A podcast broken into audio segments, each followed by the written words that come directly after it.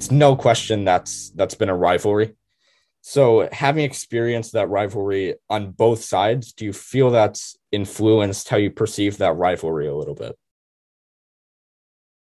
No, because um, I knew about the rivalry. I'm born and bred from Newcastle. I started supporting Newcastle from the age of eight from the terraces of the stadium. I was lucky enough to make my debut as a player there at 17. And, um, you know, so I spent a lot of time there.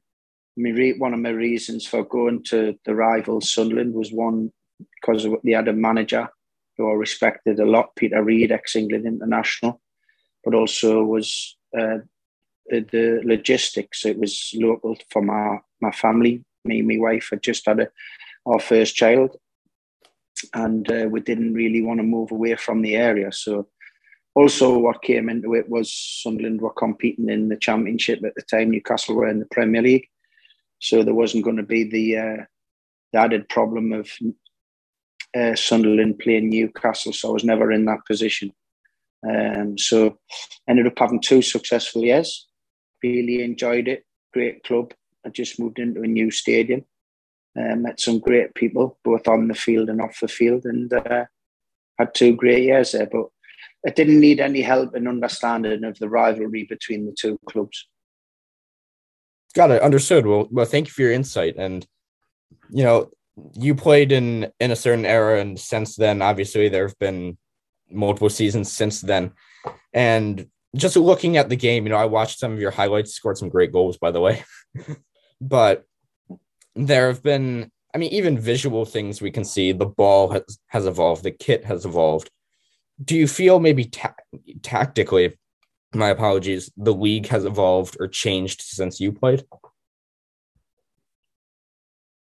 Um, yeah, I think because of, um, especially in the UK, with the young English players, uh, the academy system um, is is developing more um, tactically aware, tactically astute players from such a younger age. I watch some of the youngsters playing football now, and the the, the tactical awareness they have of the game from from such a young age um, is, is is really high. So I think there's a lot more tactics come into it. There's a lot more different types of formations, managers and head coaches using uh, different formations to try and um, outfox their opponent. Uh, obviously, I think as time goes on with all the sports science and medical side of the game as well, you do get a, an upturn in, in that. But I still, obviously, all the eras are different. We still had very fit players. We still had um, players who could play at a high level. And I've got no doubt the players that I played with and myself, with today's modern technology, um, could easily play in, in, in the Premier League in today's game and would be even better versions of the players we were then. Wonderful. Thank you. So, you know, I, I, think it's important you mention that there definitely are some some advancements that have been made, and and you do think that those have or those would have been beneficial to you as a player had they existed when you played. Yeah, without a doubt. I mean, I was quite lucky. I was one of those players that was part of what's called the old school and, and the new school. So the old era, new era. So I was part of, um, you know, the, the, the tough era growing up as a youngster. And then towards the middle and end of my career, I was part of the development of the sports science side and fitness and nutrition. So I got a glimpse of what it was like, and uh, you know, it was a it was a great help to me. Um, some some best years I've I've was the fittest I've ever felt. Um, so yeah, I, I see the benefit of that. But I think there's a there's a there is a way and bring both together both uh, some of the old era and some of the new era and combine both and, and, and get the complete package. Wonderful. And, and I think you're in a, a strong position to do that considering you're a manager now. Um, and and that, that's what I really want to get to today. And I think one of the biggest things to mention before we discuss your current managerial career is how did you transition from being a player to a manager? Was it a difficult transition? And what encouraged that decision to to go into managing No, because I was planning from an early age to go into coaching and management. Um, I took my first coaching badges when I was only 19 uh, progressed that. So I, I, completed all my coaching badges before my actual playing career had finished. I wasn't a player who stopped playing and thought, oh, I've got a decision to make. Because obviously, being a footballer, you finish quite early in your life. So this was something in my mind. I always wanted to become the manager, the man who made the big decisions. And I knew there was a stage in a process to get to that. So I went on to the coaching staff at Newcastle, became an assistant manager at Norwich City and then obviously had some managerial jobs in the UK and, and in Scotland, and then obviously worked in Africa, and I'm now in the, in the Gulf. So um, I've had a lot of experience. I've had some real positive ones. I've had some negative ones, and but even the negative ones and the positive ones, you learn from those experiences, and you try to bring little parts of, of, of what you've learned together into your next position. Awesome. And is there anybody in particular who you credit as a mentor to you early in your career who you were able to learn from and and get you comfortable in managing? No, listen, I've, I think I don't know if I've been quite lucky in my career, but every manager I've played for, I've had great relationships with, and they've always I've always had positives from them and you know try to combine a lot of those positives I've taken from different managers, whether it be in their man management, in their coaching, in the types of sessions they put on, um, how they got to the group together, um, all these different things um, have been important. I've met some great managers and coaches um, while I've become a manager and coach myself, uh, away from my playing side. And, and, and what what I've realised is when I was especially a younger coach when I first started, a lot of the senior coaches who've been were very successful in the UK are more than happy to give up that time to try and help you and give you advice. So being really lucky in that department.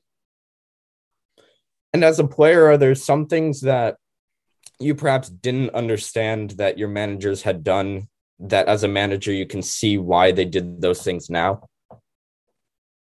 without a shadow of a doubt. I mean, that's the biggest thing. And it's even a massive difference from being assistant manager to being the actual manager.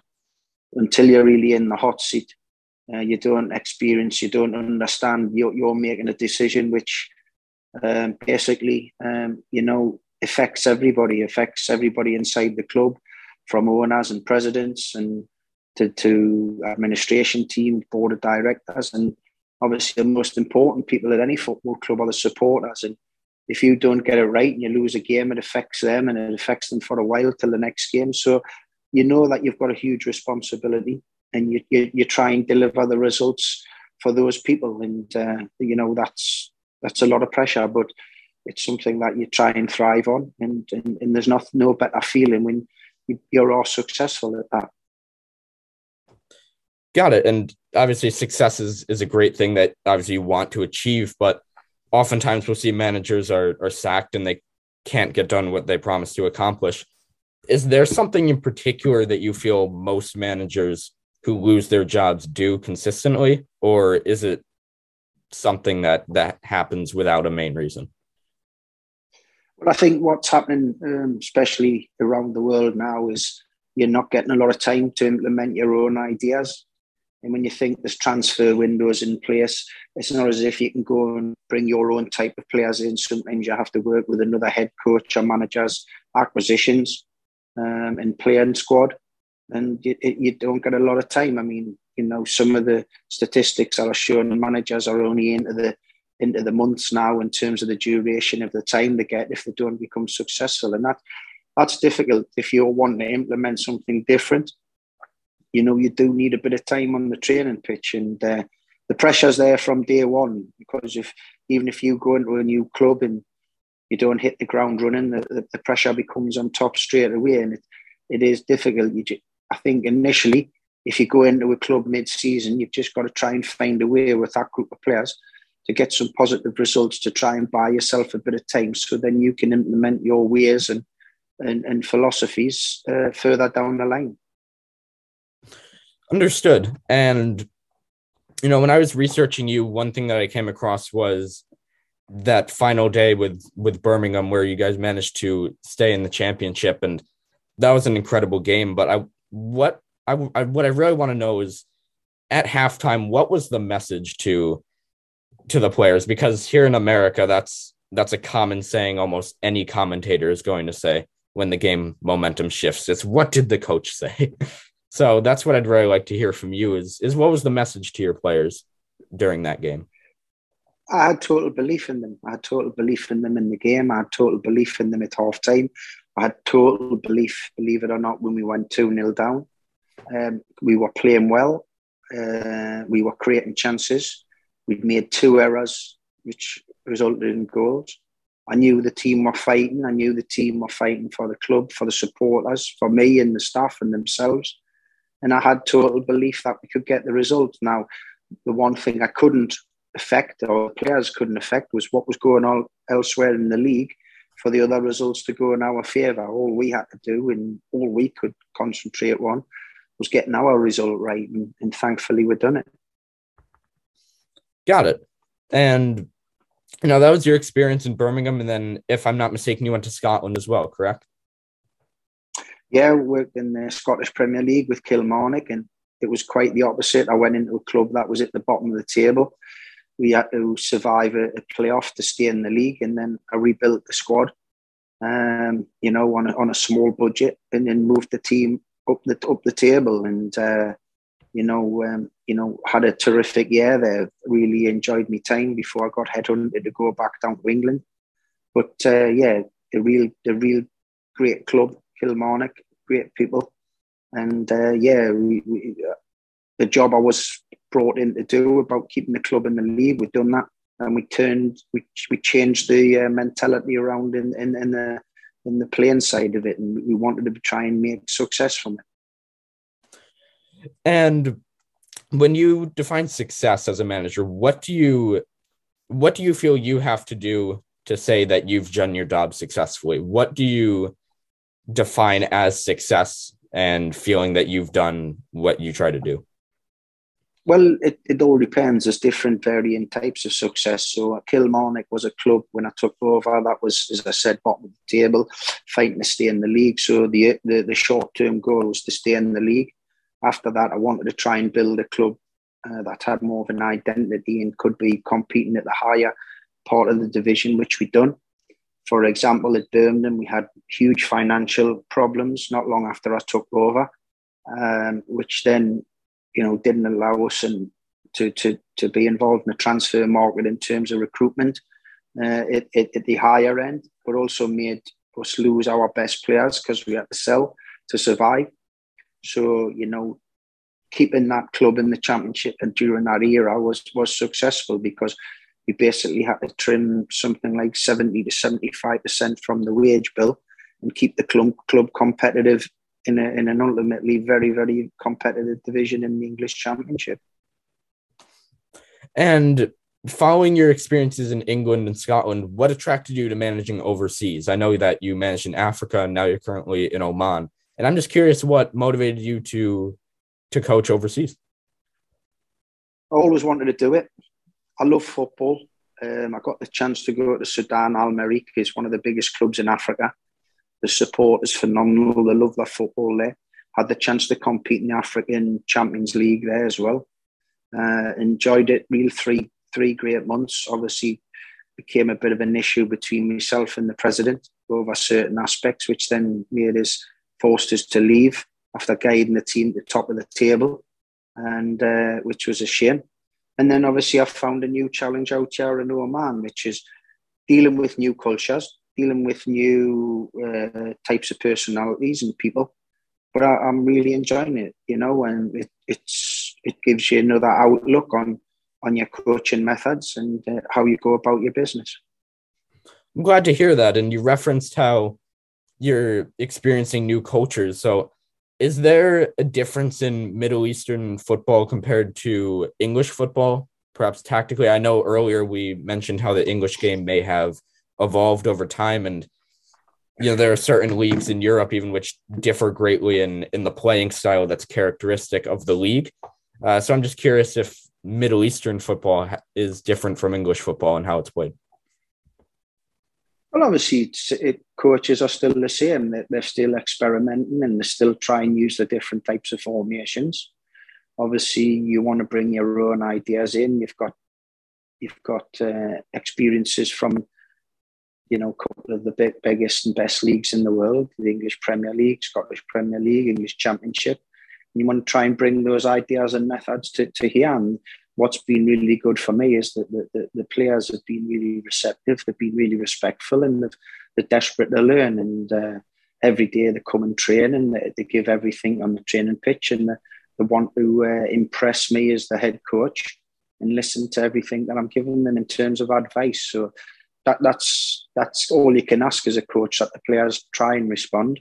Sometimes it, it mightn't work, um, you know, but if they're trying their best to do what you're asking of them, um, you can't ask any more. That's great. And, you know, I like how you mentioned the, I was actually going to follow up by asking you what traits you look for in a player, but you pretty much answered that all by yourself. So glad to hear that. And obviously, you wish for the best that your team can produce, but obviously, in recent months, we've seen that COVID has challenged leagues and in being able to succeed and being able to regularly have the same squad. So, what challenges has COVID presented to you as as you attempt to manage in a pandemic? Yeah, there's been various different issues. You know, when I managed in the African Champions League, for example, COVID test before you fly into the countries that you play in, COVID test, and then three or four days before the game. We did actually have an instance where I lost nine of my starting 11 before one of the Champions League games which was a strange call because when we got them tested the next day, they weren't positive. So, you know, you can read into that what you may. So, uh, it was just strange that nine of my strongest players were missing from the game. Um, but these are all things that you've got to take in your stride and help you on your challenges. So you had nine of the starting eleven not in for that match yeah, I had to call up replacements, some who were carrying injuries, some who had had long term injuries and hadn't had enough training, some untried youngsters. Um, so we had to, to try and give the best we could during that game. That's incredible. I think the the ability to adapt there is unparalleled because that's absolutely incredibly challenging. But that's that, and and also, you know, I'm big into some of the lessons that you can take from the sport of football can be applied into life. Um, and in particular, I think that leadership is is one that you'll know well from your time as a player and from your current role as a manager. Uh, are there any words of advice that you'd have to people who are looking to be better leaders and command respect out of people? Yeah, listen, the world's changing. The the the, the, the you know youngsters are being brought up in a different way. You know, what made you work 20 years ago or 40 years ago is completely different to what the work now. You know, the, the world's a completely different place. You have to try and learn. Um, you have to try and teach. You've got to try and be a teacher as a leader. You have to try and show lead by example.